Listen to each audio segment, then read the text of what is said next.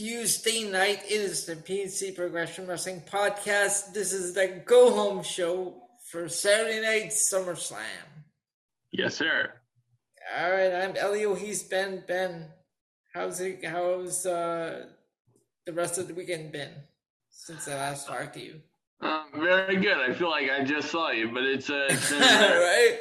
It's been very good, and um, you know, I feel like we had a, a very successful show on Saturday. Um, it actually it, it was longer than I thought it was because when you were giving me the the times, it added up to you know you know 121.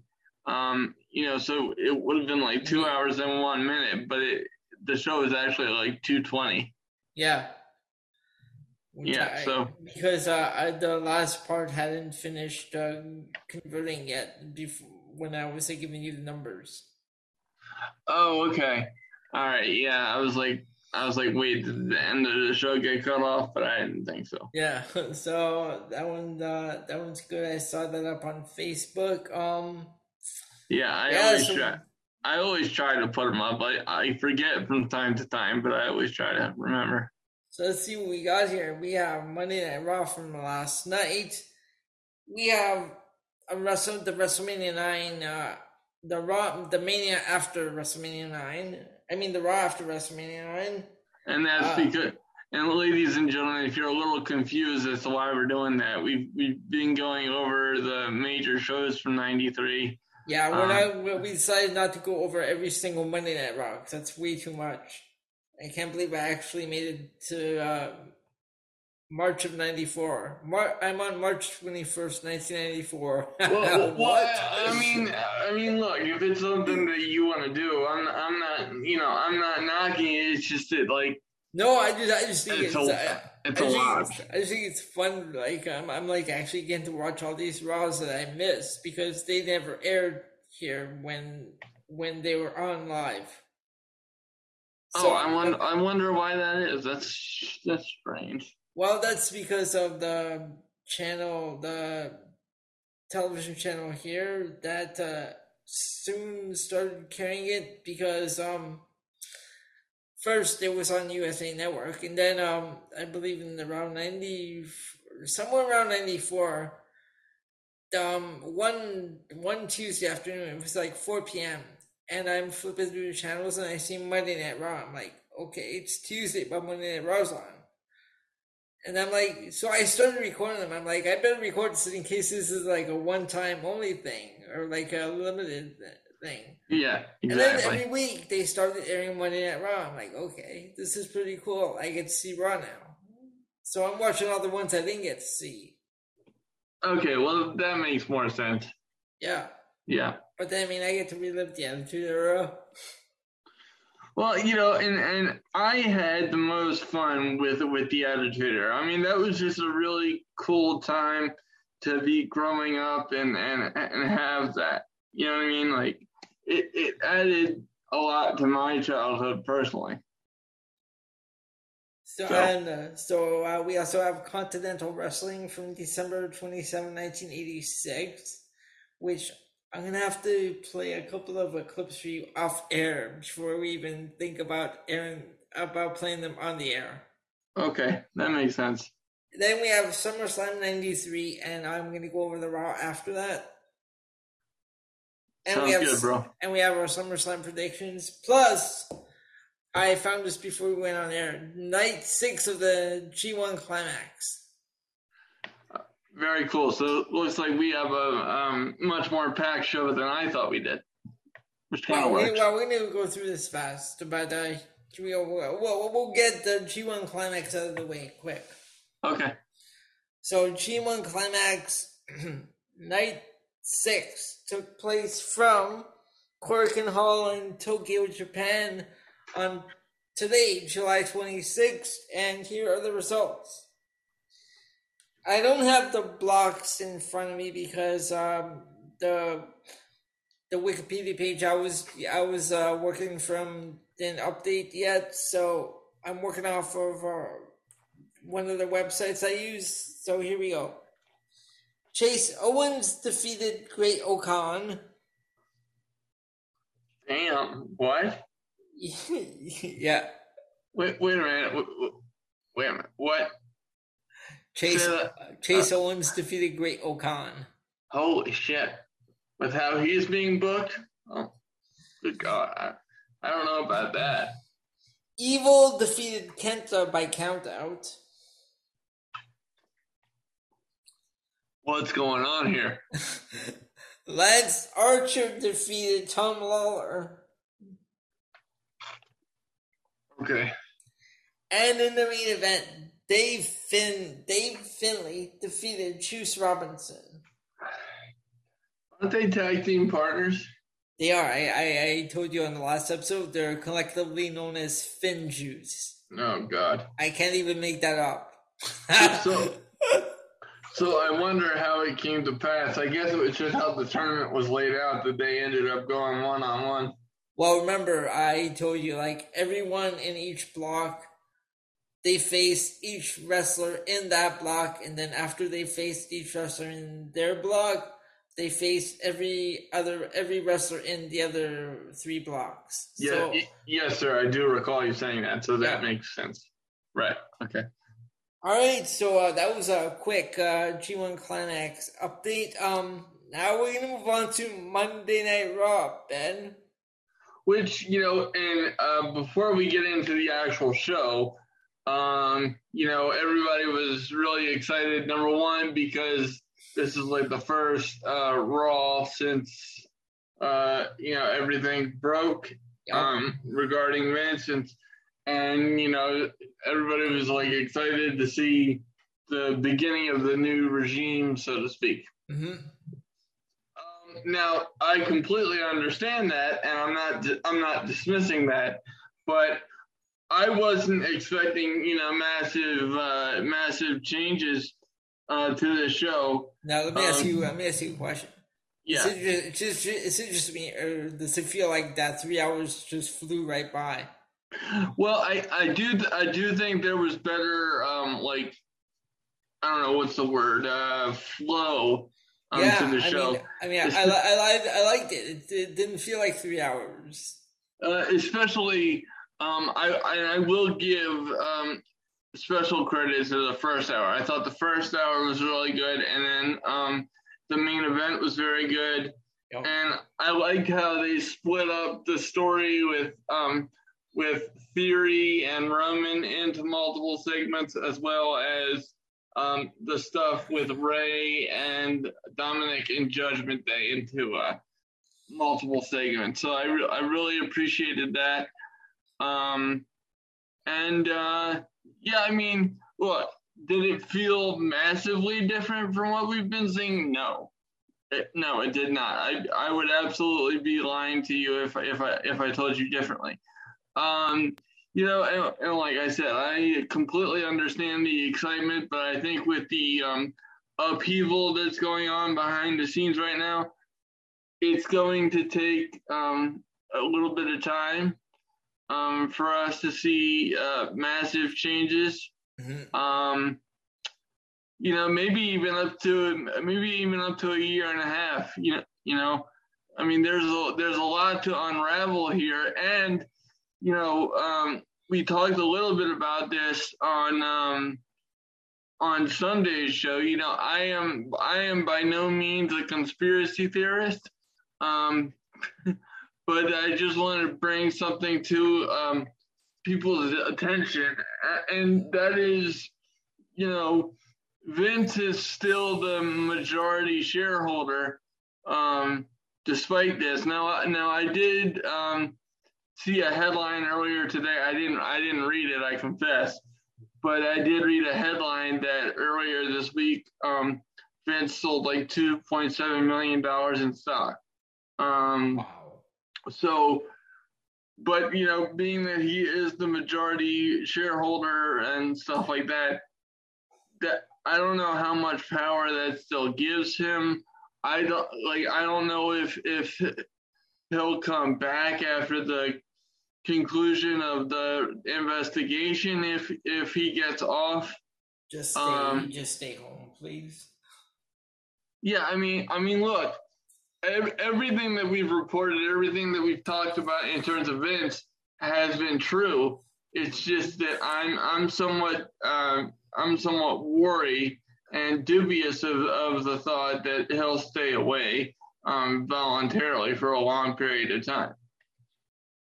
So maybe that maybe that's well, you know, I'm not going to say that because I'm sure I'm not the only person uh, thinking that way, but I certainly hope that we can we can move in a proper direction. And, and I think with uh, Triple H being named the uh, you know as being in charge of creative and talent uh, relations, um, that we're definitely moving in the right direction. As now, um,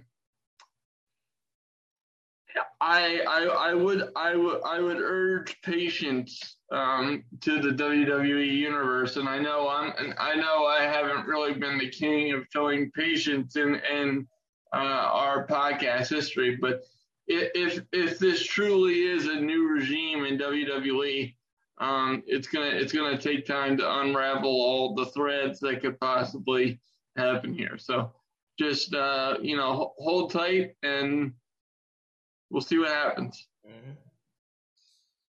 Now let's see. Uh, from, I'm gonna let me just pull up my high points and low points. I've got my notes here in front of me. Right. So, well, we already we already know what one of the low points is. Yeah. For for for high points, I gave it to the opening segment.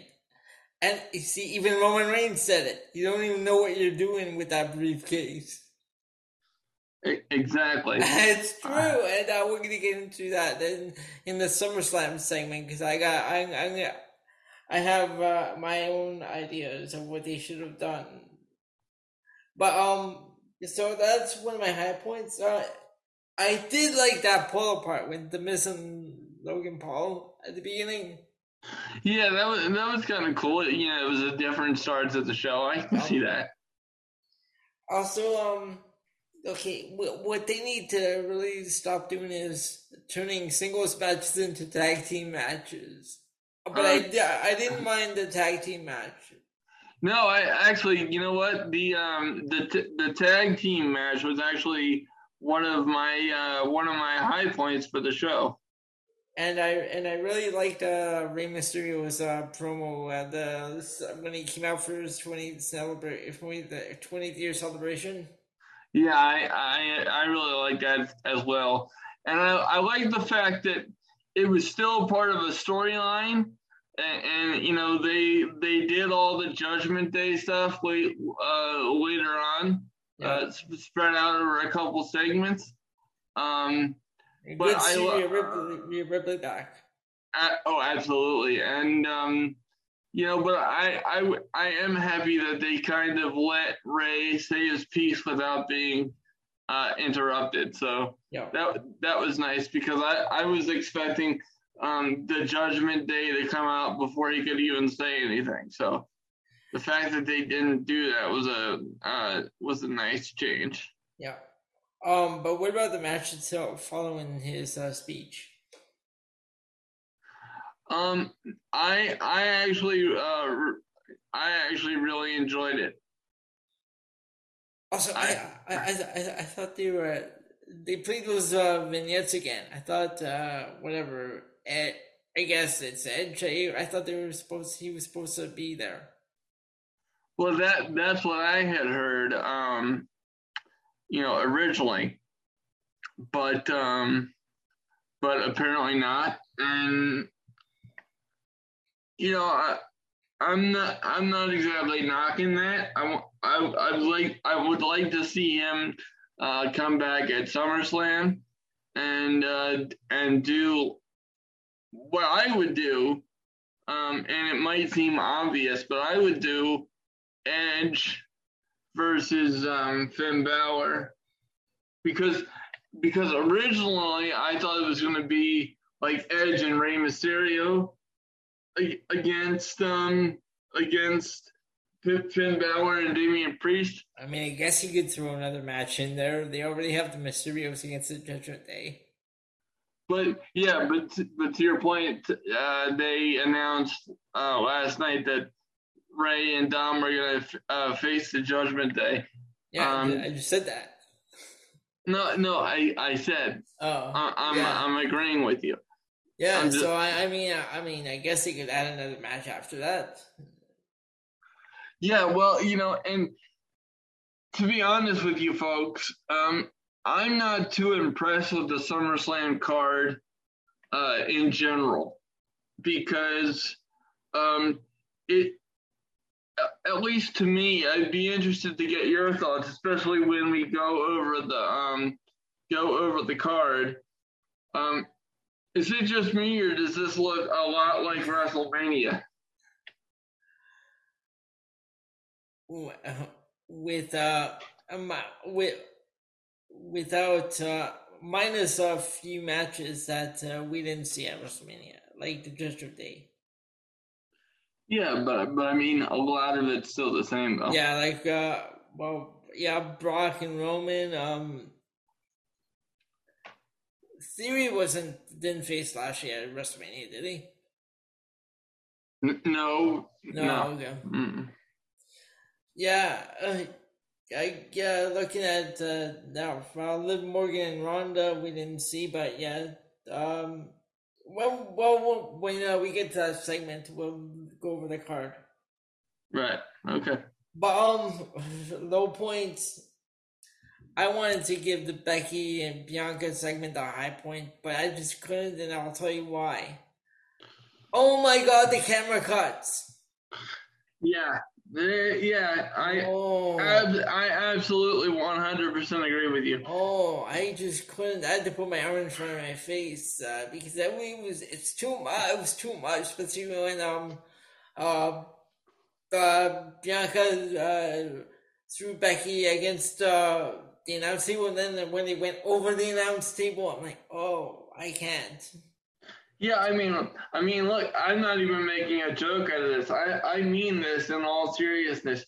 If you have epilepsy, I don't know how you watch Monday Night Raw or any WWE wrestling, period, because it's.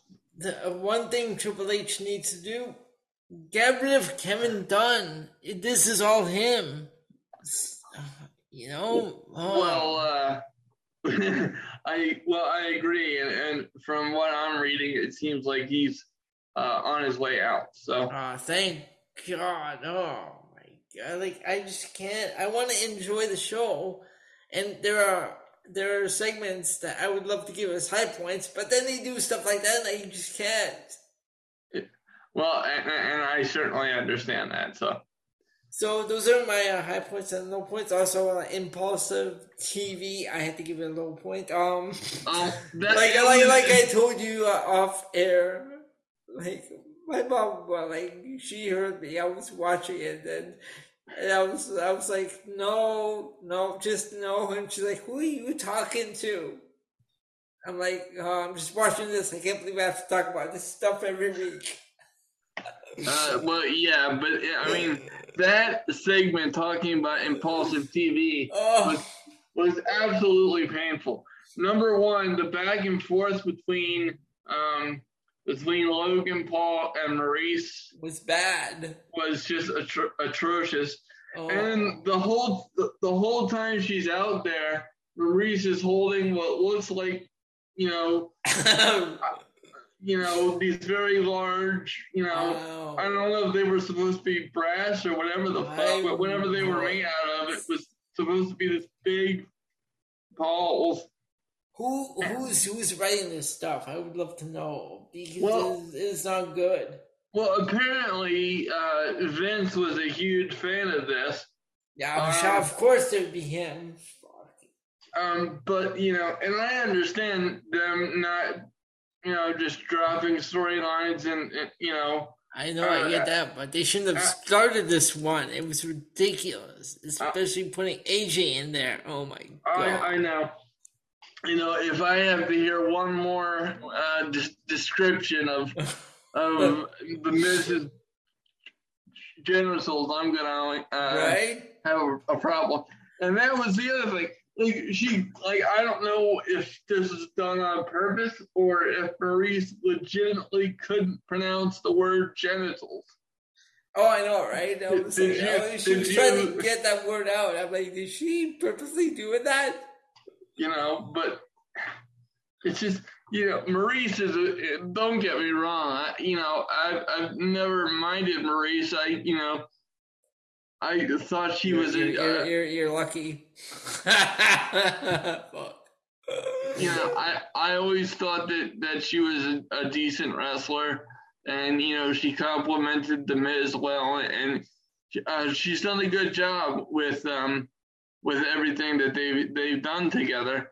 Um, you know, and and obviously she's a very gorgeous woman, but but all of that, you know, put aside, this segment was terrible. Yep. And and, and see this this is what this is my point with Logan Paul because we've been we've been talking about this a little bit since he signed his contract. Um, you know, I don't mind. Um, I don't mind Logan Paul being, uh, you know, signed to WWE, especially if they used him as an attraction like this uh, and and don't put him in major story major storylines. Um, I, I, I see it. I'll I'll fi- I'll finish this before we get yeah. kicked off. But um, you know, it's just like really this is a match for some for SummerSlam. I mean, it makes sense coming out of WrestleMania, but if that's the segment you want to end the road to WrestleMania with, with The Miz and Logan Paul, it it does nothing to excite me for the match, and it actually makes me angrier that it's on the card. And and like I said, I don't I don't mind Logan Paul because he really opened my eyes and and proved me wrong with his performance at WrestleMania. I'm gonna tell you something when we come back on. Uh in the next uh, segment. I'm gonna uh, something I read online about Absolutely. like about Logan Paul, but oh my god. Absolutely. Well, we, we hate to leave you with lingering thoughts of the Miz's Balls before we jump off the air for a second. But um, but with that in mind, we're gonna take a short break because Zoom has decided it's almost time for us to get kicked out of session number one of the evening. So we'll be right back. All right, we're back, and uh, Ben, uh, I was telling you that I read something about Logan Paul. Okay, of Vince Russo. I'm seriously, these people are ridiculous. Vince Russo said, "I wonder if I can find the the exact quote." Uh, we'll be we'll be right back. Right. Okay. All right. So, Ben, here's the this is why these uh, these former writers or wrestlers that no longer compete just shush about the product. Okay, here's what Vince Russo said. Okay, bro, put the title on him. Let Logan Paul beat Reigns. He's better than anyone else they got there, bro. Absolutely, absolutely. Put the belt on him. Seriously, Logan Paul. Why not? Why not, bro? Well, he, yeah, Jesus Christ. Well, I, I, I, I can, I can only assume because of its level of, of sheer dumbassery that he, he, he couldn't, he couldn't have possibly been serious. Um, Oh, but, but there's another video where like uh, people are mocking him for saying that, uh, whether he was serious or not. I mean, it's, it's stupid. Well, yes, I I would agree. I can't believe like yeah. Okay, Vince Russo's ridiculous. You're just ridiculous, bro. Just shush. Shush, please. uh, thank, thank you. you. oh. Okay, my other low point on route was Alexa Bliss and Piper Niven. What are they doing with Alexa Bliss? Why is she still carrying Lily around? Um, well, I can only imagine because they, they need her to in order to sell it on WWE Shop. And, and, and Ben, They show yeah. that Lily's an independent woman. She makes her own money. Okay, tell me that story because. did, did, did, you hear Alexa Bliss's uh, interview before her match last uh, night? No, I. I oh, yeah. Wait, okay, so uh, whatever. Sarah Schreiber uh, like interviewed her before she went out to the ring for her match, and right. she was saying, "I don't. She doesn't need Lily. Like Lily's her own woman. She even makes her own money." Oh, for fuck's sake! and you, you, you asked me why. I, and and don't get me wrong. I, I, I like Alexa Bliss. I, I do, but you know, it, it's just no. this this stuff with Lily just needs to stop. Right? So um, that's all I have for my high points and low points. I guess uh, yours are pretty much same, or do you have anything to add? Um. Well, yeah, I, I, I do. Um. I, obviously, um, I don't understand what they're doing with with the women's division. I really don't. Um, and then even though I understood it, I have to tell you, AJ Styles and Dolph Ziggler versus the Alpha Academy was just a little weird. It is a weird pairing, right? You know, as was as was the segment where you know AJ Styles was acting all cool with uh, Logan Paul, um, but but that's the that's the only low point that I would add. Okay. Now, now high points. Um, um, I will agree with you on the opening segment. I thought that that was fantastic. You know, I, I could um, I could listen to Paul Heyman speak for three hours and that be a Monday Night Raw, and I guarantee you it would be the highest rated Monday Night Raw since the Attitude Era. I love that guy. Um, and I also um, I also really enjoyed the um, tag team match with uh, Sheamus and Austin Theory versus Drew McIntyre and Bobby Lashley. Mm-hmm. I, w- I wish they hadn't done the Teddy Long special as we were right. talking about but there was one um, there was one spot in the match that legitimately scared me. I because th- I thought that um, I thought that Bobby Lashley could have gotten uh, seriously hurt. So um, Sheamus executed a um, a dive off the top rope in order to break up a pin, uh, and it, he kneed Lashley directly in the head and it looked absolutely nasty. And and you know, say what you want about wrestling and and the um and the storylines and stuff like that. I don't want to see anybody getting hurt. So, mm-hmm. um, but um, you know, I really like how they how they used this hour to really build up um, Austin Theory. Um, you know, with with between this match and the segment with um with Roman Reigns beforehand and after. I especially liked what Roman had to say after.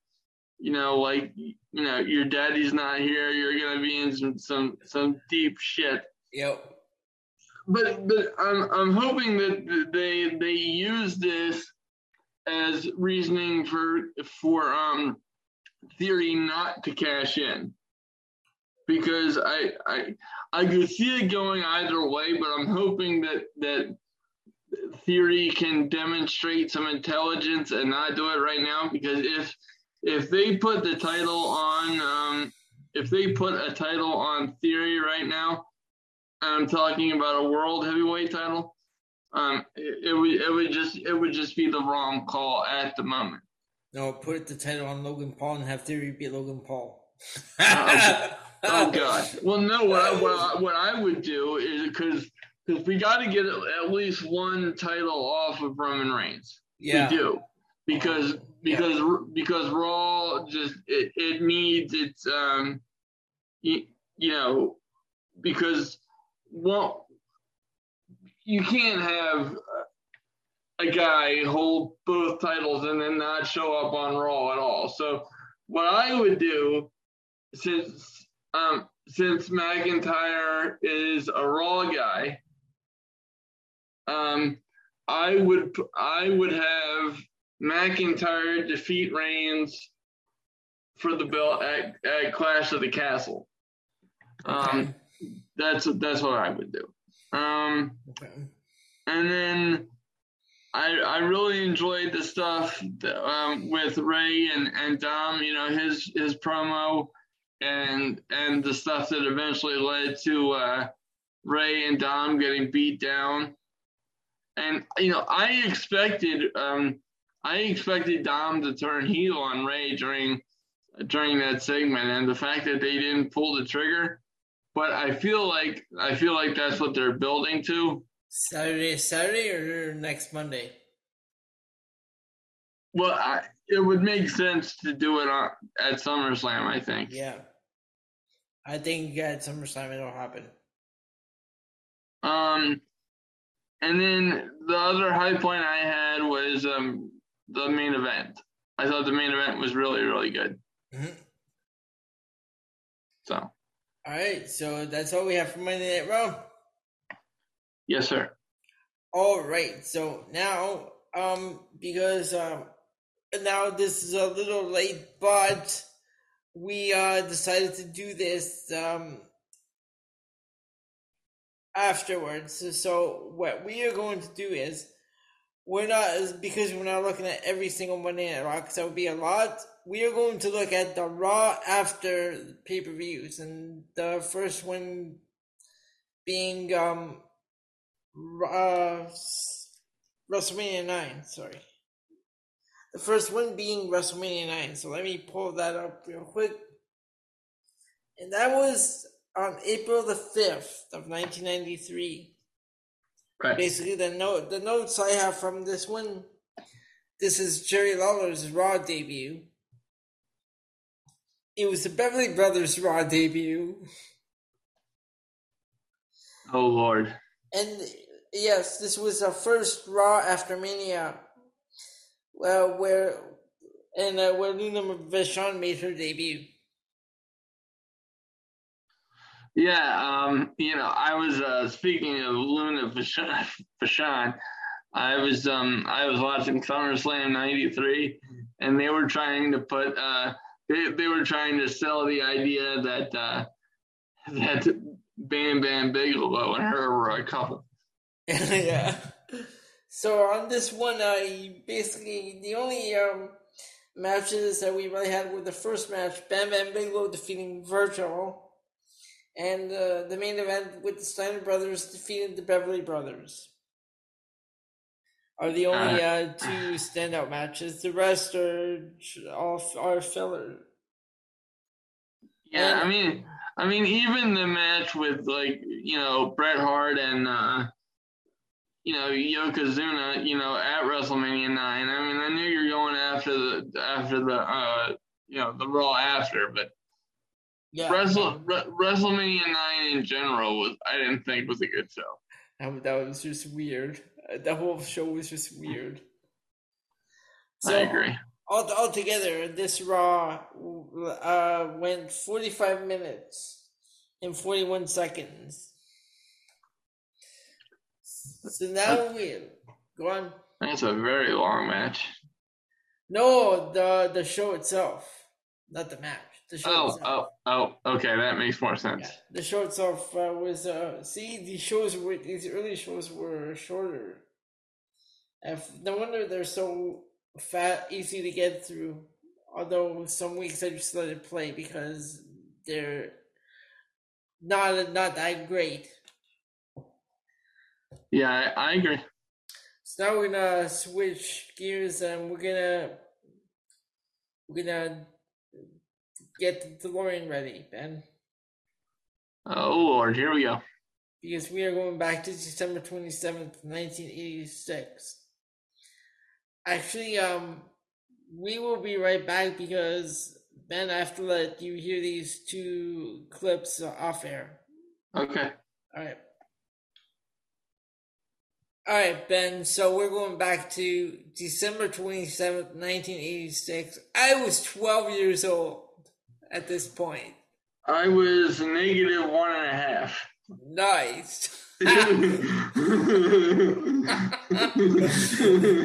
this is Continental Wrestling, and uh, our first match was is Jerry Lawler and the Golden Terror. It will be Jerry Lawler going against the Golden Terror. We've got lots more action coming up here, and obviously the King has arrived. David, this is going to be a one fall, 10 minute time limit match. Golden Terror already in the ring. He weighs in at about 218 out of parts unknown. And the King, you know, in Memphis, Tennessee, 232 pounds, Jerry Lawler, the Golden Terror. Golden Terror. Up on his feet walking around the ring. Better be careful. You have Lawler behind him. You don't want to turn your back on the king.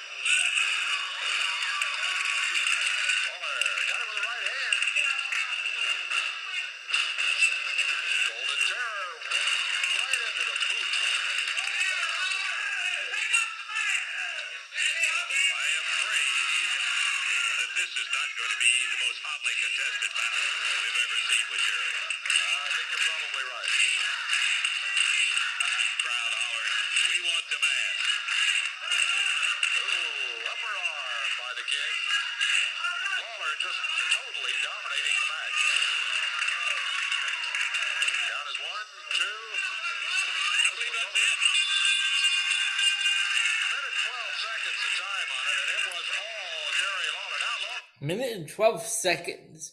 Well, so what was the point of even having the match then?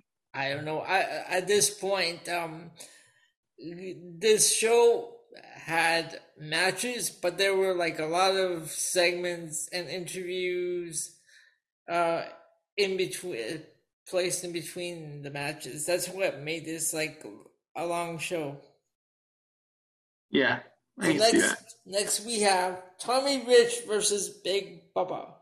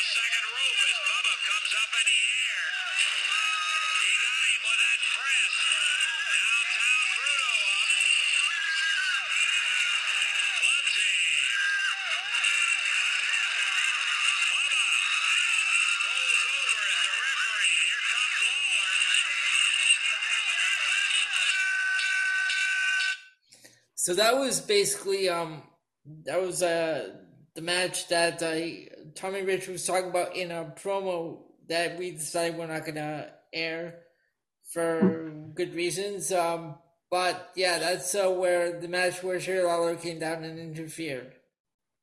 Very good, and uh, we'll and we'll see plenty more of um, uh, Mr. Lawler when it comes to our SummerSlam '93 review. So stay Oh, tuned yeah. for that. And we had next we had Jerry Lawler and Great Kabuki.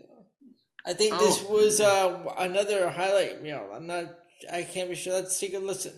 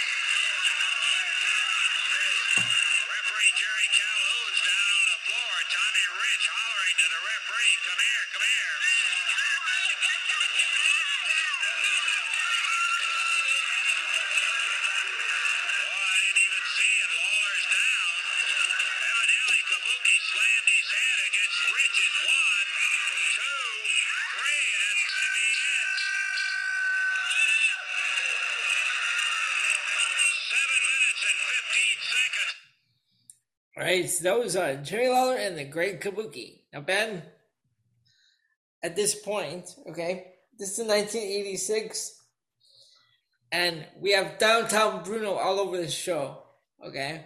Okay. He is going, he he said if anyone anyway he made it through our challenge anyone that can that can beat him and he said there's no one that can beat him they bring in this woman uh i her name is emily so they bring her in and we have downtown bruno versus emily i forget what her name was her last name was but our first our intergender match I, I hate intergender But this isn't a match. These are this is a promo. I don't know. I'm not gonna play because these are too long. These promos go on real long. Right. So I'm just gonna look do the matches. So our next one is the Downtown Connection versus Eddie Maddox and Dennis Upton. Never heard of either one of those guys. It's going to be one fall, 10 minute time limit tag team match. Introducing at a total of 451 pounds from Memphis, Tennessee, Ed Maddox, and from Tupelo, Mississippi, Dennis Upton. Going against them at 824 pounds. From Atlanta, Georgia, Big Bubba from downtown Pittsburgh in the ring right now. It is Goliath. and Big Bubba is other otherwise known as Tugboat Typhoon, the Shockmaster. At this time, he was known as Big Bubba, the bell Oh. colle- the belt collector. Oh Lord.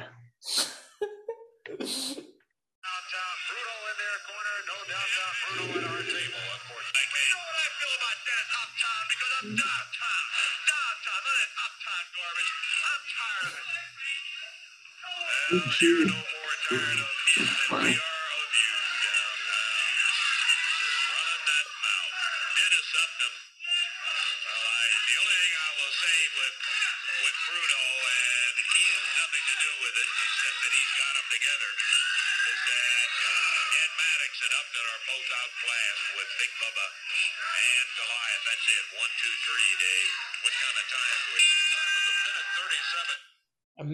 37. See? Well, but I don't understand that. Why are they having all these squash matches? I because uh, the the two guys I told you, Eddie Maddox and something are in are are the Memphis uh, uh, Memphis's enhancement talents. Okay. And now now we have a segment where they're gonna preview the new talent that's coming soon. Are you ready Oh. for this list? Oh boy, here we go. I want to tell you about some of the talent coming in. We've got some new talent heading your way, and one of them I think you're going to enjoy is a guy by the name of Soul Train Jones. Soul Train uh, has Oh God. Reed attire. He's about 247 pounds, and let me tell you, he is in fact a muscle man. Soul Train will be on the way and will be right here. Take a look at that. Is that some kind of a body? Soul Train Jones coming to our town, and we're uh, looking forward to having him here and having an opportunity to see him in the ring. We'll find out when he gets here. In addition to that, I've had a lot of people who have said, uh, when are you going to get some of those uh, gorgeous wrestling ladies into the area? Well, we've got some wrestling ladies. Uh, I don't know that you would call them gorgeous. These are the daughters of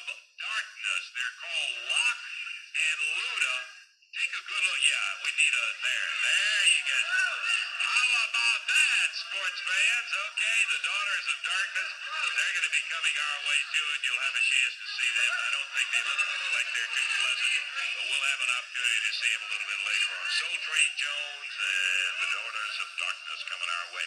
Right now, before we get into the next match, we'll see them in the ring. I want to get them out here in advance. We're talking about Billy Travis and Jeff Jarrett.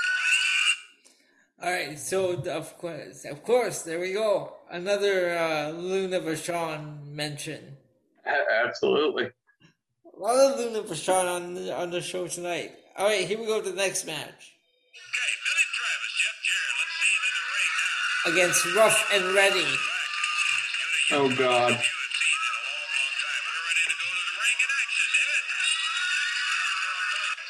You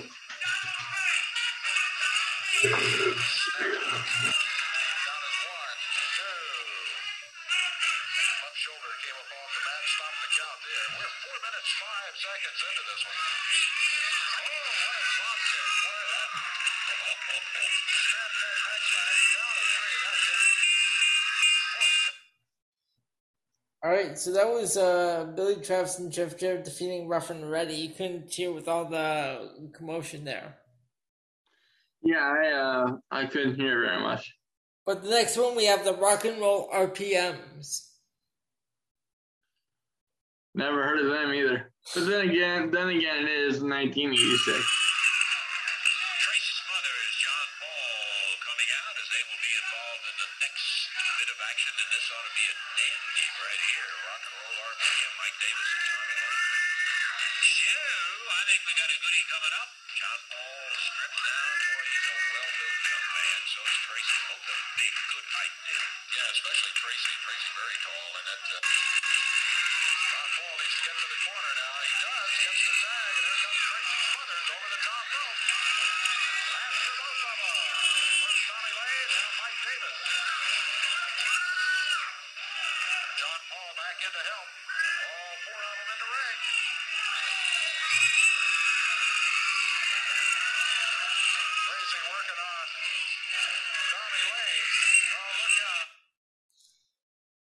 And that was uh, the Tracy Smothers and uh, John Paul versus the Rock and Roll RPMs. Rock and Roll RPMs come in with the win on that one. And the final one is uh, Memphis Vice, which I didn't uh, get all of that. So that brings this to an end for the CWA. Very cool. Yeah, these shows are long because they have a lot of segments sprinkled between the matches. Yes, well, I you know what? I think I think there's a balance when it comes to that, but like Yeah. l- lately, you know, it seems like we we uh we get too many segments and not enough wrestling. Like not Yeah. in in WWE especially, but um And- But Yeah. like, yeah, uh, this was like 1986. I, I didn't even know of the like. I didn't even know this existed until like we started talking to Ron Fuller because this is his uh company there. oh, is it? I didn't know that. Yeah, he, uh, and uh, I I mentioned it on the past episode. It's his family that started it all, uh, which is uh, why we get the wrestling that we have today. Oh, cool. with all the steel cages and the special stipulation matches that they have. Right. All right, so from there, of course, we are going into commercial. So Ben, after uh, the break, we will get into our SummerSlam '93 review. Okay, very good. All right, we are back, and uh, Ben, we're gonna get into uh, retro SummerSlam review, SummerSlam '93. Indeed, we are. And uh, if um, oh, okay, here it is. Yeah, it it came up. Thank God. I love it when technology works. So, uh, um, f- first of all, uh, the show opened with the Lex Express pulling up outside of the Palace of Auburn Hills. This was such a bad storyline with this Lex Express. Like, I don't know how they made it work. I really Well, don't. Well, and, and, and to your point, I was very confused by it, but I was more confused by what by how the night ended between uh, Lex and Yoko. So we'll get further into that, but let me let's just keep going down. Um, so the first match of the evening, this could have been a main event in my opinion, but I, I guess it wasn't because Razor Ramon was still somewhat new. It was uh, Razor Ramon versus Million Dollar Man Ted DiBiase. Yeah, and this is coming off of the storyline uh, where uh, Razor and uh, no, where Teddy DiBiase and RS were mocking Razor Ramon for getting beaten by One Two Three Kid. Yes, well, uh, One Two Three Kid was featured um, later on in the evening, and he did not have a good night. No, he did not. So um, so this match ended up being much shorter than I anticipated. Apparently, um, from what I'm reading in, in terms of the analysis, um, this was toward the end of DiBiase's in-ring career. Yeah, he was like slowly like uh moving out of like in ring action and uh more to like comment a commentator position as uh as uh we'll see in Royal Rumble ninety four because uh he was one of the commentators on that pay per view. Okay, very good. Um, so yeah, I didn't really like this one too much. It was just it was just too um, basic, and considering the the star power involved, I would have expected a lot more. Um, Are you, sorry, you talking about which match you talk? the still the opening match between Oh, Razor okay. Ramon and oh, Ted okay, DiBiase. right. Okay. Um, so then next up we have uh, the Heavenly Bodies versus the Steiner Brothers, and the heav- the Heavenly Bodies were accompanied to the ring uh, with Jim Cornette. Uh, And- Ben, Tom Prichard. Yeah, yes, and I'll I'll tell you what, his his hair was something else. I was laughing my ass off. Um, but I, I sure I certainly like um, Doctor Tom much more than his brother Bruce. who Thank God, thank God was demoted off of the creative team. Thank Christ. I hope I hope that's a change that stays in place. Um, but anyway, so um, it was, and it's important to know because I, I looked it up. The Heavenly Bodies had multiple uh, versions, yes, they do. but this one was uh, Jimmy Del Rey and Tom Prichard, hmm which doesn't, which maybe I'm maybe I'm I'm being sort of assholeish, or or maybe it's just because you know I'm not too familiar with stuff this early on. Um, but it doesn't really strike me as the most intimidating uh, twosome out of the heavenly bodies. Okay, Ben. You know, I, I pulled up um uh, a list of uh, different incarnations of the heavenly bodies. Okay. So apparently, the I, it, it appears. Uh, okay, this is what I'm reading so far. We have Justin and Dustin Carino, but former members. We in 1985 it was Tom Prichard and Pat Rose who briefly used the name the Heavenly Bodies while working in the Memphis territory, and they were managed by Sherri Martel. Okay. Then in 1992, Prichard reformed the Heavenly Bodies in Smoky Mountain Wrestling with Stan Lane, managed by Jim Cornette. And in May of 1993, Stan Lane left the team after losing a loser of the Fall Leaves Town match, and the team continued with Lane replaced by Prichard's, quote, cousin, Gigolo Jimmy Del Rey. so yeah, I was laughing my ass off when he when when I heard that name. And then there was a new Heavenly Bodies team which began competing on the independent circuit around 2000. And and, and um, I thought there was one more, like in the well, hold on. 2000s. Th- and this one was comprised of Vito Vivacious Vito DiNucci and Casanova Chris Nelson capturing the NWA Tag Team Championships.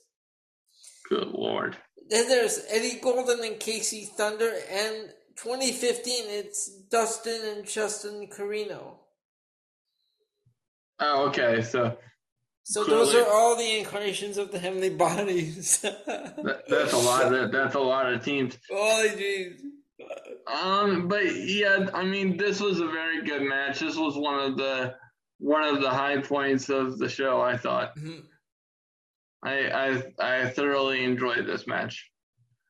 Um, let's see, and then uh, next up we had a, a match that was very disappointing to me because when I saw this, I was like, oh man, this is gonna be good. But I guess they had an off night or or you know just didn't have good chemistry together.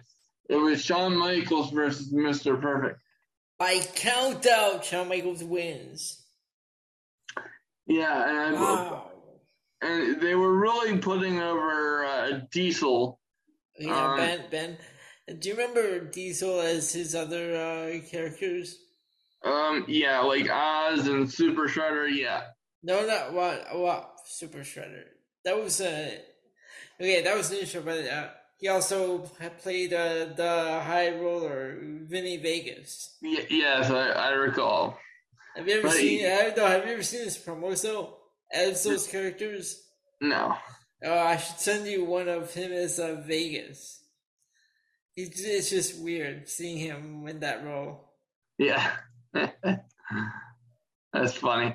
But yeah, they were really um they were really putting him over big, which uh, makes sense um with hindsight being twenty twenty. Because if you recall, in nineteen ninety four, they put the WWE title on him. I, I believe he held it for like two years. And he beat Bob Backlund in 20, uh, 24 seconds or something. Yeah, he beat him at the house show, Bob Backlund. Yeah, well, um, Over yeah, Thanksgiving weekend, I believe it was. well, con- considering the size differential between Kevin Nash and Bob Backlund, I'm not really surprised. Good God. Um, but um, yeah, I, I did I did find it interesting that they were putting over Diesel so strong. Uh, and then uh, n- next up, we had um, one two three kid versus IRS. Um, for those of you that that don't know, I don't know why you wouldn't know, but one two three kid is um, Sean Waltman Of course. aka X Pac. Um, and um, this this was just a quick match, hmm but I, but I real I really did like uh, I I really did like the character work and some of the some, some of the moves from Schyster, but it could have been um, it could have been much better. Um, next up was one of the highlights of the evening. Um, th- this This is highlight was for you. Bret Hart versus Doink.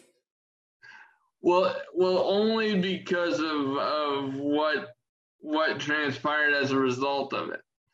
So um, they um, they were showing Owen and uh, Bruce Hart in the in the stands, Yep. and um, and so they were going over the, the feud uh, uh, between Bret Hart and Jerry the King Lawler, and this is some of my earliest wrestling memories. I remember this because Jerry Jerry Lawler would constantly go at, go after uh, Bret's parents, Stu and Helen Hart. Yep. And um, even even as a real little kid, I was uncomfortable. Because you know just because it was like oh my god well you know they're they're you know elderly. What, what are you doing Yep. um, uh, you know no, no no disrespect to them whatsoever but i just you know but even in even in my uh uh you know very small uh you know minded way of looking at things i was like wait a minute something's not right here so i guess jerry lawler was doing his job as a heel but it was just something i didn't like um obviously um before the before the match um it, well, it, it was it was always scheduled to be Bret Hart versus Jerry Lawler, but then uh, Jerry Lawler came out with a knee injury. He came out with crutches. His his knee was all wrapped up, and said that he had gotten into a car accident, and uh, uh, many uh, nurses and doctors did want him to uh, travel to um, the palace to compete, but that, that's how bad he wanted to kick uh, Jerry or Bret Hart's ass. Um, so in in order to accomplish that, I this was a little weird. Uh, Jerry Lawler brings out Doink the Clown, who who I don't remember being a serious competitor. He was more of a gimmick. well, this uh, Yeah, yeah. Well, like before his years before Doink the Clown, he was a serious competitor. He was on the first WrestleMania under his real name. Oh, okay. Well, that's something else I didn't know. Yeah, he wrestled under his real name, Matt Borne, at the first WrestleMania. Oh, cool. Yeah. Well, isn't isn't Professor Canella just full of encyclopedia knowledge? Thank you, sir. I appreciate it. Um, and um, but you know th- this uh this situation was all about the angle because he uh, Lawler was using Doink as a, a distraction because post match uh, Lawler uh, attacks Bret with the crutch and um, you know officials were holding back Bruce and Owen. Um, you know, and and and Vince is getting really pissed off at the uh, officials that are holding back Bret and Owen because the exact line was, "What a ripoff this has been! I've never seen a ripoff like this ever." So it, apparently he was very uh, animated and very pissed off. Eventually, we get to uh, Bret Hart versus Jerry Lawler. Also, first of all, before you go there, um, this is the last time you'll see Doink the Clown as a heel, because soon after he turned on uh, Lawler. Well, that doesn't surprise me. Yeah. Because because Doink the Clown as a heel was confusing. I because I, I remember like he came in and started this feud with Crush, Go. and, and I'm like, wait a minute, what the hell? yep. um. So yeah, that was a little different. We did King of the Ring, right? 93? I believe so. Okay, because that's uh, where this whole uh, feud started with Lawler and Bret Hart. I think we did it. I'm not sure. Um, but um, so Unless, This- I mean, we, we don't have to. I mean, if you want to do it, we don't have to. no, I mean, I I'd be I'd be willing to do it. All right, cool. Um, but um, so after after the match is when is really when when the notable stuff happened because um, Bret Hart won by submission with a sharpshooter, but then after the bell rang, Hart was really uh, wrenching on it and and wrenching on it and wrenching on it, and he just wouldn't let go. There were like four or five officials in the ring uh, trying to get him to break it. Eventually, Bruce and Owen get in the ring, and, and then he uh, lets go. Yeah, so Um, so I, even when he was doing this, he, I even said it. I was I was seeing on the TV. I'm like, see, Bret, you did this to yourself. You had the match won, and now they reversed it. Um, well, yeah, but I mean, it, it, made sense, and I was Yeah. reading, I was reading somewhere as part as part of one of the reviews that um that Bret actually uh, locked in the sharpshooter for real. Oh, Um, to get a little bit of re- I don't know if that's true. Um, but um, apparently, uh, in a in a interview at some point, um, Bret was saying that Jerry had trouble walking later on in the evening, which uh, which um, considering the amount of time he was in the sharpshooter, I'm not surprised. mhm. Um, and then we have a appearance from Ludvig Borga.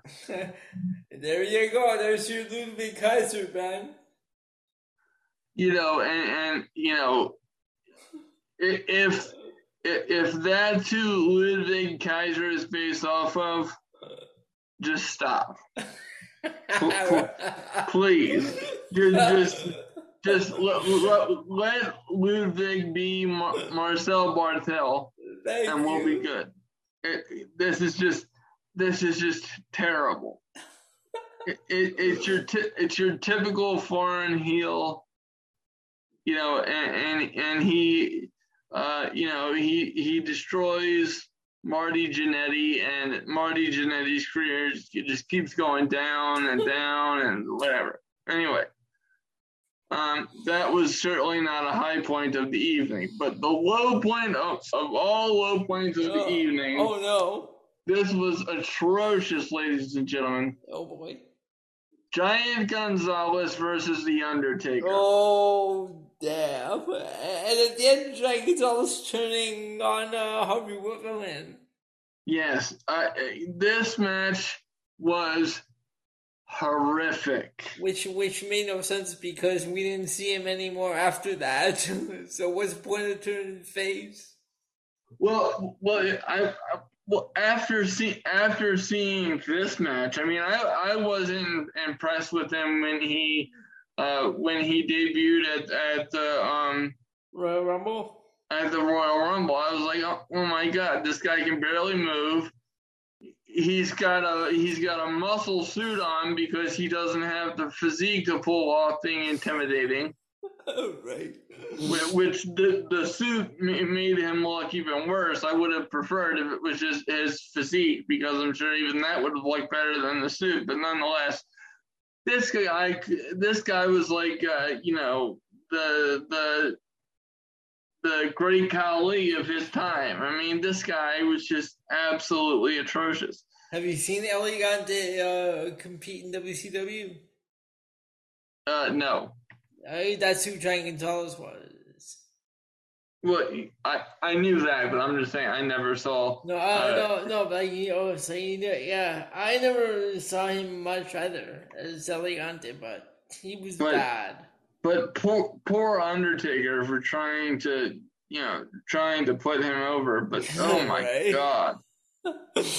you know, the the the biggest uh, draw of that match was Paul Bearer getting the urn back in possession and uh, calling the Undertaker back to life.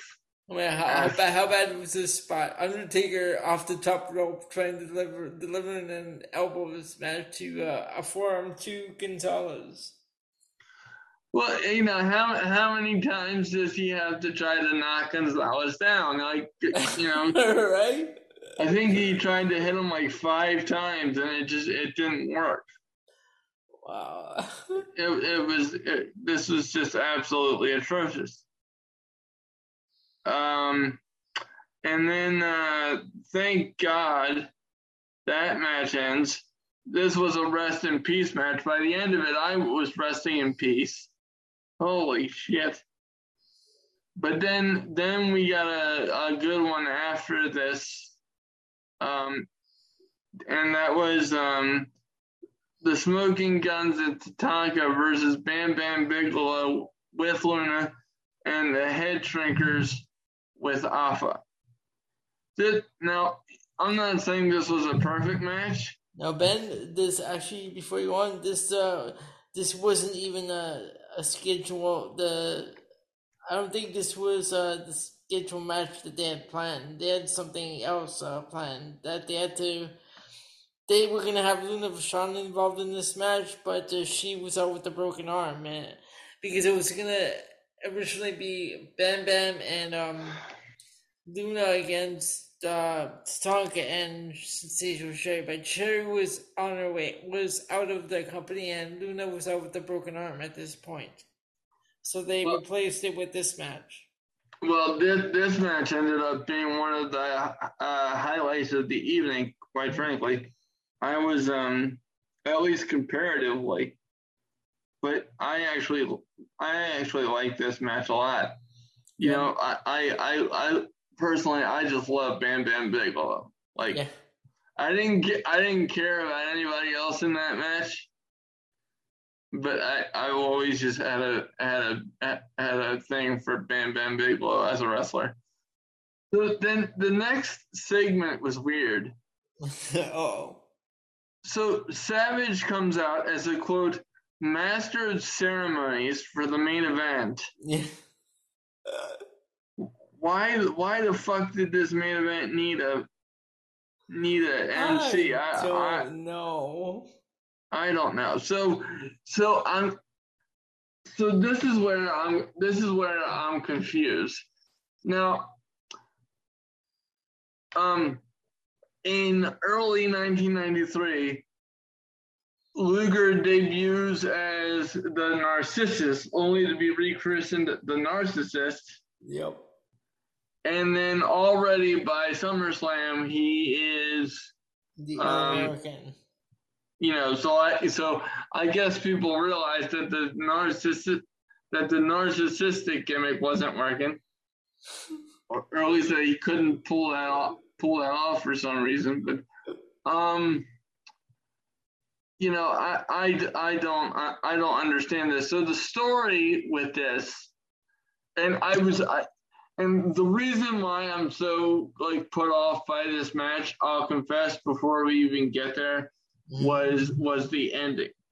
The ending was just very odd to me, um, Okay. which which I'll get into in a minute. So the story going into this was that Lex Luger, who was a he was still a heel, but not the not the narcissist anymore, did a body slam on Yokozuna around the July Fourth holiday, which Yeah. which propelled him to being a face now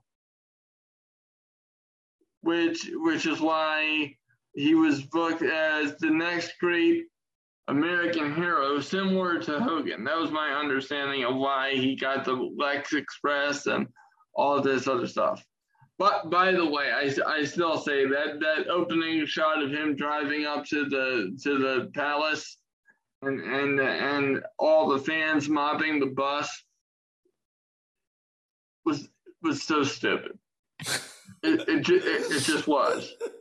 Um, because he he wasn't a top star at that point. Luger was not a top star in WWE at any point. I don't think. I'm actually looking that up on uh, while while you're going over this. Go ahead. but it's just so I wanted to get into I wanted to get into the match. I really did. But but but here's here's what took me out of it, it like i immediately.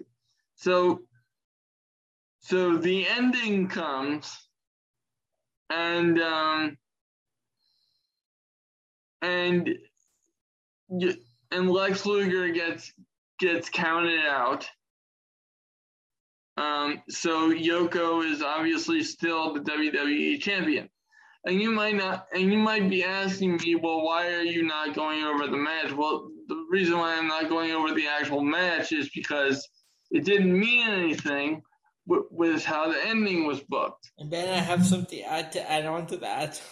So, yeah, so, well, hold on, let me just Yeah, go on, go on. I'm saying Um, something to add on to that. So the so the reason why I'm so pissed off is because Yokozuna is still the WWE champion, but yet Lex Luger celebrates as if he just won the title. He gets a bunch of guys, comes out, comes out, does it like the American hero just won the title, and, and you know he's getting carried around the ring as if he accomplished something. You know, Um, and and he didn't accomplish anything because he he didn't win he didn't win the title. So it's like what the hell? because he hit Yokozuna with the metal plate. Exactly. So So he, he actually, it's his fault that he didn't win the title. so then it was like, well, what's the what's the point of the uh, the celebration to begin with? So that was ridiculous. And here's uh okay, here's the story behind the Lex Express. So he was going around across the US greeting fans, right? And uh because he wanted he was like um building up to his uh, championship match. And the Right. stipula- because and the stipulation was that this would be the only shot he had at the title. And then, but here, here's uh, here's what I was reading that I have to add on to. So, according to Bruce Prichard, Vince McMahon didn't give the title to Luger despite his push, because Luger wasn't getting over with audiences as expected. Well, gee, I wonder why after you book him in a title match like that. Good God. I mean, I mean, no shit. Oh, okay, so is, is that is that all you got for SummerSlam? Yes, I Okay. over, overall I was not impressed with it, with this event at all. I would. I would have given it a two out of five stars. Two out of five. Wow. Okay. Forty-five percent. You gave it a three star. Well, I don't I don't know what they're looking at. They they they, they must they must have been enjoying some marijuana of some sort. Um, you This know, was, be, this was a very weird summer SummerSlam. Yeah, and actually, um, I looked up some of the numbers. It was actually the the least fought um, SummerSlam out of the first six. Oh wow. Okay. because this then- was this was the sixth SummerSlam, and this one was the least popular. Which no shit, just look at it. Okay, so the so the Raw after SummerSlam, okay? Episode 31 from the Manhattan Center. This show ran 46 minutes. So notes coming out of this. The Quebecers Raw debut, they defeated the Steiner brothers to become the new tag team championship champions. Oh God, the Quebecers. The Que- you know what confuses me about the Quebecers? What's that? When Jacques Rougeau was the the Mountie, remember his theme song, I'm the Mountie and I enforce the laws? Yes. Well, when he was the Quebecers, their theme was, We're not the Mounties, but we enforce the laws. Uh, yeah, that was kind of stupid. I don't get that. What? so, alright, is that all you have for SummerSlam? yes, sir. All right, that is uh, yeah, and that's all I have for the um, the uh, raw after. So um, yeah, looks like we're gonna go into commercial. Then we'll, we're gonna be back with our predictions for Sunday's pay per view. Very cool. Not We'll premium right live back. event, pay per view. Yeah, we're not calling it a premium live event. That concept sucks. Thanks, Nick Khan. We'll be right back. All right, we are going to get into our SummerSlam predictions. SummerSlam takes place this Saturday night from the Nissan Stadium in Nashville, Tennessee. And uh, Ben, here we go. First match I have on my list here: the Mysterios versus the Judgment Day in a no disqualification match. I'm gonna say the Judgment Day. I'm gonna go with Day, and I'm gonna say that uh, Dominic uh, turns on Rey. I absolutely agree. Then we have Logan Paul versus The Miz. I'm sorry. Why? Uh, Lo- Logan Paul. Logan Paul. Sorry. Okay, this one. Oh, Bianca Belair versus Becky Lynch for the WWE Raw Women's Championship. I'm going Um, with Bianca. I'm gonna go with Bianca. Yeah, and you picked Logan for the last one too. Yes. Okay, cool. All right. Next we have Riddle versus Seth Rollins. Uh, Seth Rollins. I'm going with Seth Rollins as well. And then we have for the SmackDown Women's Championship, Liv Morgan versus Ronda Rousey. I've got Liv Morgan. Yeah. Then we have tag team match for the undisputed WWE Tag Team Championships.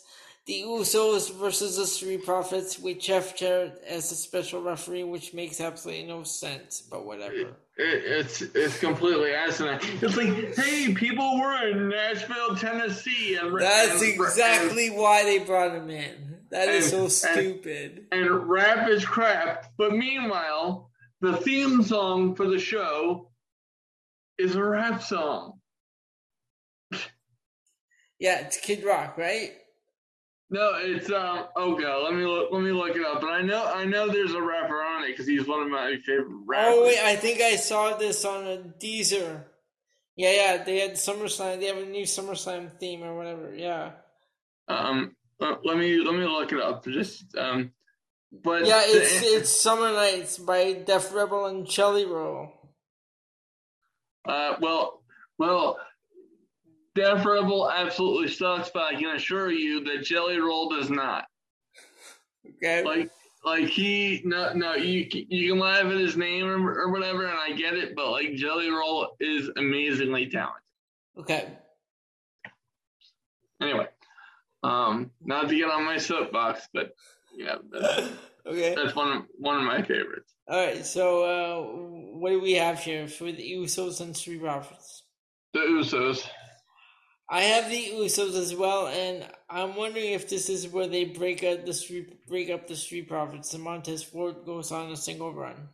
Well, I certainly hope not, because you know, if if the Street Profits break up, Angelo Dawkins is standing on the unemployment line, Okay. in my opinion. All right. Uh, then we have for the United States Championship, Bobby Lashley defending against Theory. Um, I'm going to say Lashley. I'm gonna go with Lashley as well. Now this next match, we got Pat McAfee versus Happy Corbin. I've got Pat McAfee. Yeah, it, it's got to be. And the main event, the last standing match for the Undisputed Universal Championship. You mean you mean last man standing? I said that. Last man standing. No, you said last standing match. No, I said last man standing. You didn't hear the man part. Because I, I said it fast. Oh, okay. Yeah, so we have a last man standing match for the Undisputed Universal Championship. Roman Reigns versus Brock Lesnar. That, that shouldn't exist because at WrestleMania we said this is the last match ever, and it was the biggest WrestleMania match of all time. But it's not Right. because it's happening again three months later at SummerSlam. Fuck you, WWE Creative, and thank God Vince is no longer in power. Okay, I, I'm gonna. I've got Roman Reigns, but okay, Yes, go so on. do I. Go on. Then I- okay, I'm gonna do a little booking here. Okay, Okay. so now we have theory with the Money in the Bank, which makes no sense, right? Absolutely not. All right, so this is what I would have done.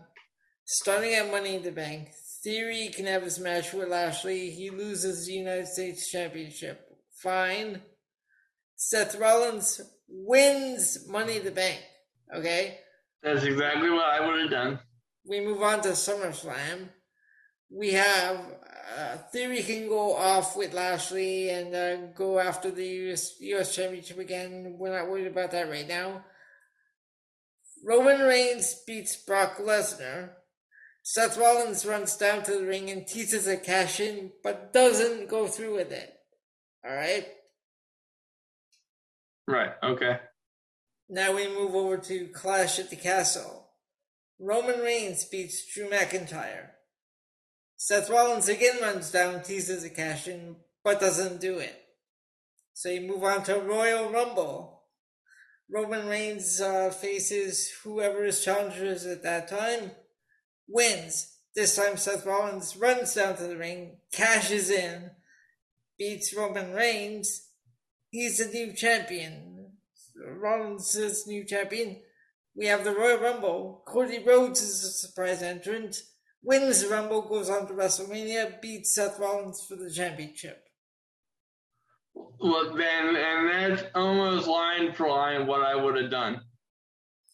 You see, the story I mean- writes itself. I mean, it, it's not that hard. I mean, 90, I would have done 98% of that.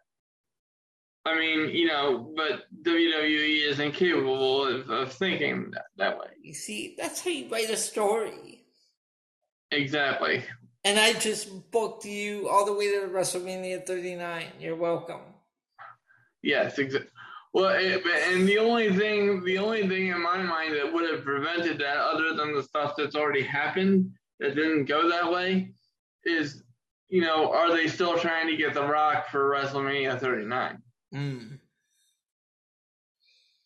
Yeah, that, like I mean that that is always like doing some movie or other, right? Doesn't he have like isn't uh, Black Adam out or something? Uh, it's coming. I'm not sure if it's out. Yeah, um, he's always got some movie going.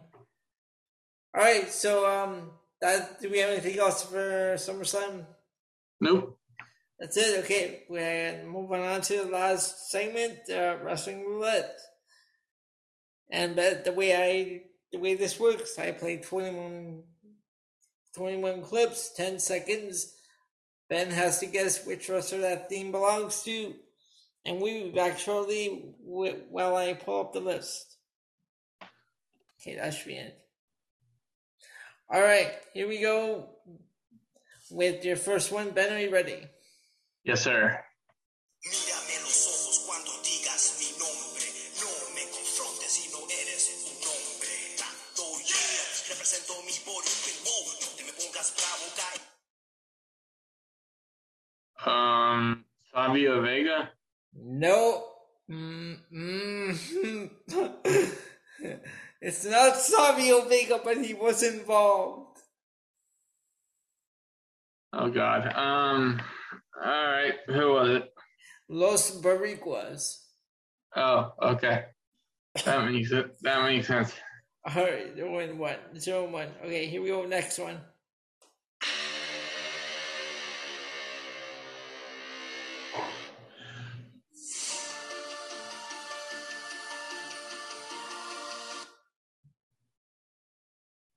Fiend. No. Okay. Damian Priest. Oh, okay. What was wrong with his old one? Yeah, that's what I want to know. What? You think you know me, you know, and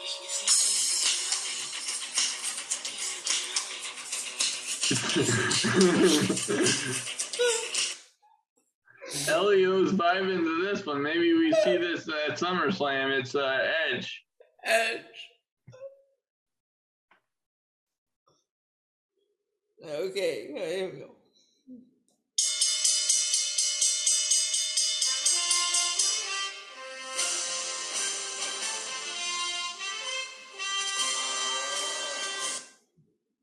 That is John Bradshaw Layfield.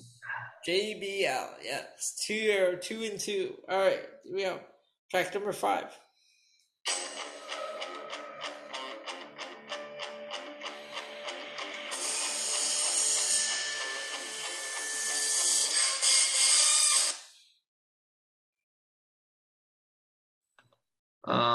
Play again. Okay.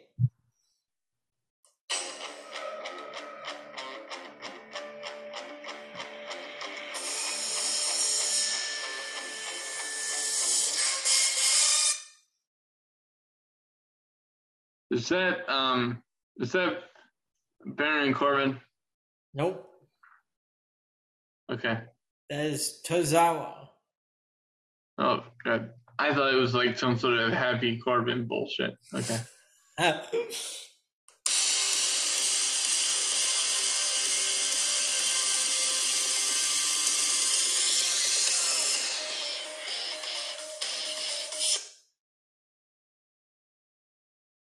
I have no idea. that is T Bar. Well, of course I would know. When's the last time we saw a fucking T-Bar? right? Do you watch the main event? No. There you go. That is do I. I don't think anyone does.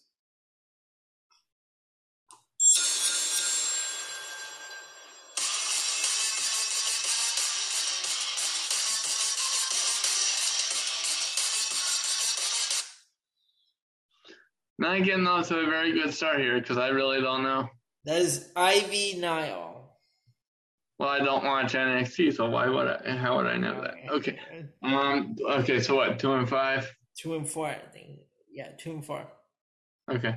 All right, you go track number seven. You ready? Mm-hmm.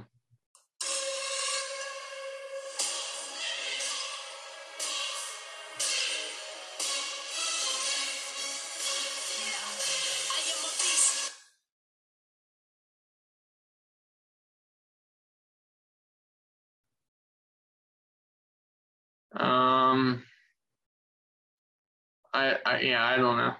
That is Sonya Deville. I oh man I gotta pick it up here. That is horrible. Yeah I know. Okay, here we go.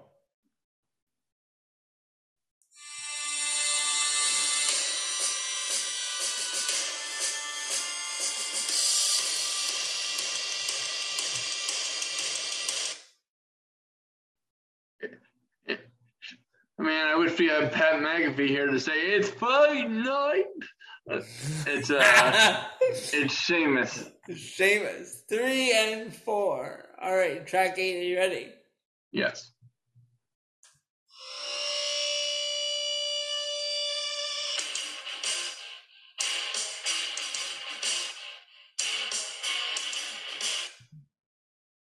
Ah, you are trying to make me happy, Lita.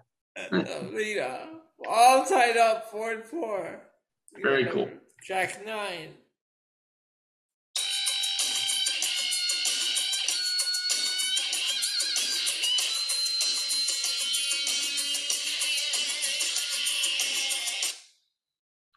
Oh, I, I, I was definitely taking pictures in my in my head when she did the splits, Melina.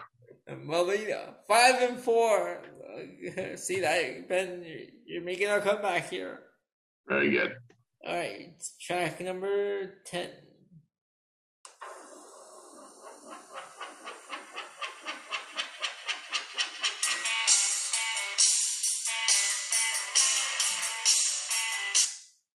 I don't have the faintest clue.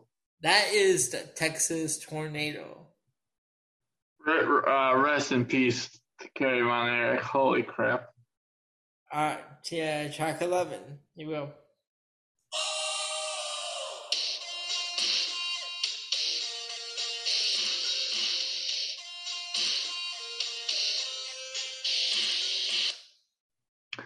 Cody Rhodes. Cody Rhodes, when he was doing his uh, ugly gimmick with that clear mask he wore. Yeah. All right, uh, six and five. You go track 12.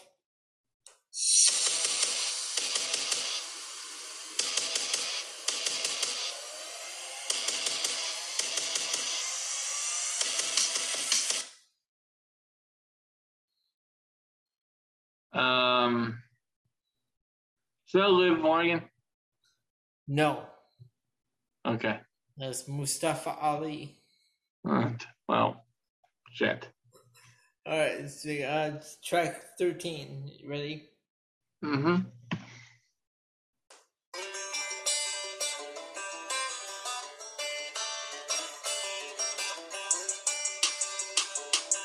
Yeah.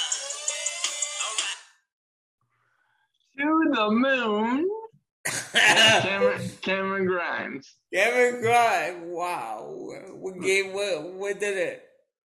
the the really the really honky tonk thing at the beginning.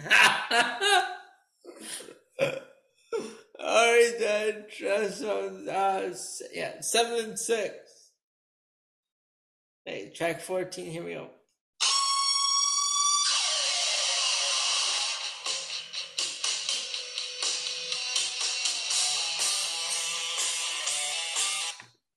Bret Hart.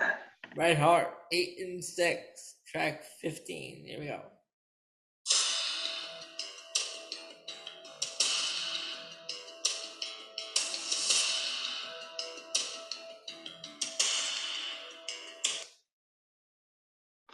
Uh, not the faintest idea.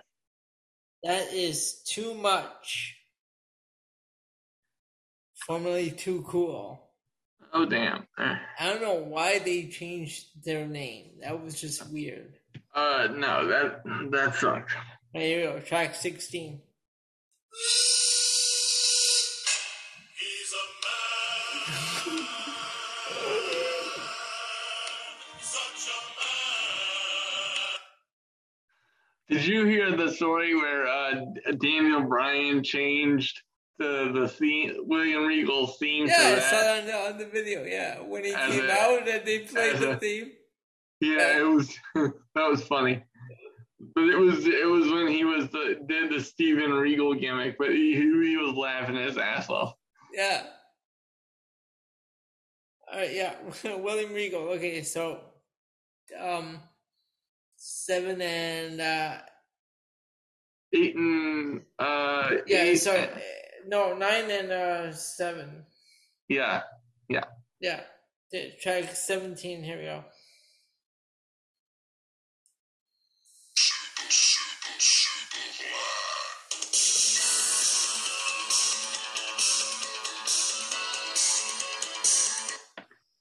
Jimmy Snuka. Jimmy Snuka, ten and seven. Cool. All right. You. Uh, track 18. Ready? Yes, sir.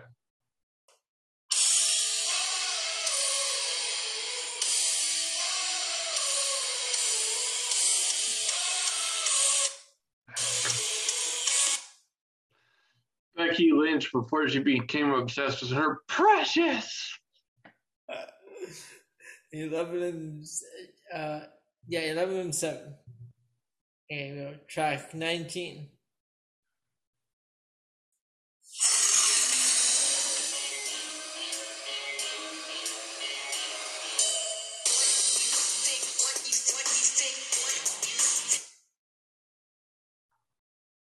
Uh, probably gonna kick myself, but I really don't know.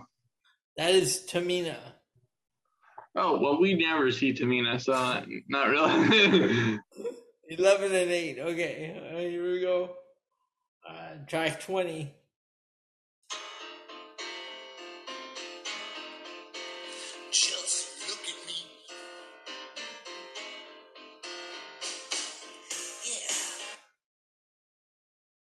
what? I'm scared. I'm, very, I'm very proud of myself that I don't know the answer to that question. I, I, I have never been more gleeful to take a loss in this game in my entire life. Holy shit. that is rob conway Oh, that's terrible. that would that would that would have been perfect perfect for rick rude Yeah. Okay, so 11 and uh, 11 and 10, right? yeah Er- no 11 and 9 because that was 20 Okay. this was try 20 Okay. I'm sorry, I have to just let's play a little more. Just Okay, cool.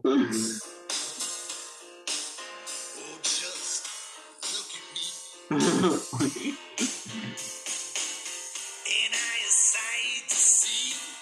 No. you're not. no. The Rock was right. You were a French popcorn fart. Get the hell out of my Get the hell out of my podcast. Here we go. The last track. You ready? Yes. I spit in the face of people who don't want to be good. You know what cool is? You're looking at him.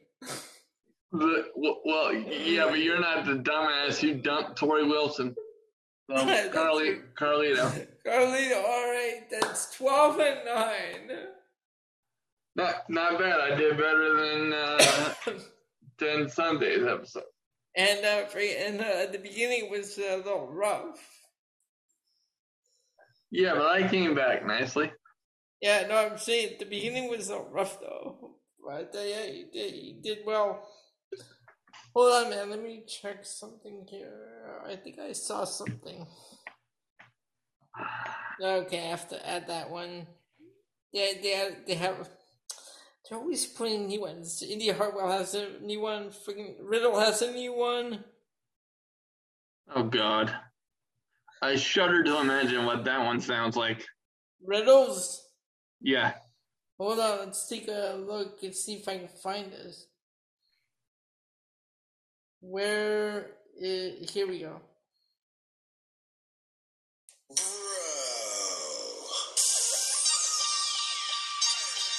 What's the difference between this one and this other one? yeah. Seriously, It's the same thing. What are you doing? I know, I know. oh my Dear. god! I know. ju- Just out of curiosity, um, let me look up his other one. Where? All right. Um. You know what? Oh, there it is. Okay. Here's his other. Okay, so the only difference is that was Def Rebel, and this is CFO. What is the difference? It's the, it's that little bounce. Um, in It's, the, in the, it's still the same though. It's the same theme. Like there's nothing that makes it stand out except that. Well, I, I don't know. Oh yeah, okay. And Alexa Bliss has a new theme. Or I don't know if you've heard hers. No, I no, I don't. I Oh. don't know.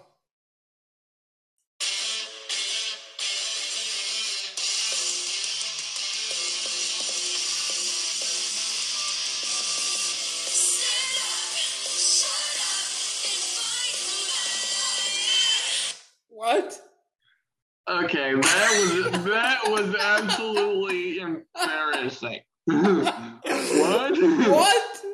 That was Alexa Bliss. That was Alexa Bliss right there. Holy God! Check it out. I don't know if you can see that. Indeed, it is. I'll be damned. Oh my god. Just Okay. stop. Alright, but we're simply show to a close. Absolutely. Alright, fans, so that's it. Another episode of the PC Progression Wrestling Podcast.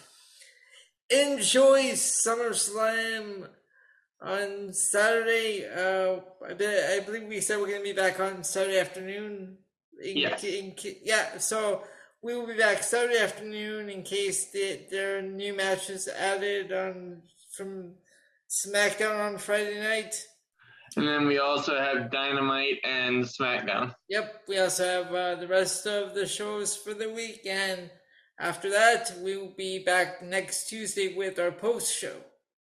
Very good. So, for my co host, I'm Elio. He's Ben. Ben, say goodnight to the fans. Good night to the fans. No, I'm kidding. It's been fun, and uh, I will I will see you on Saturday. God, you, you can't get enough of me, can you, Elio? Jesus.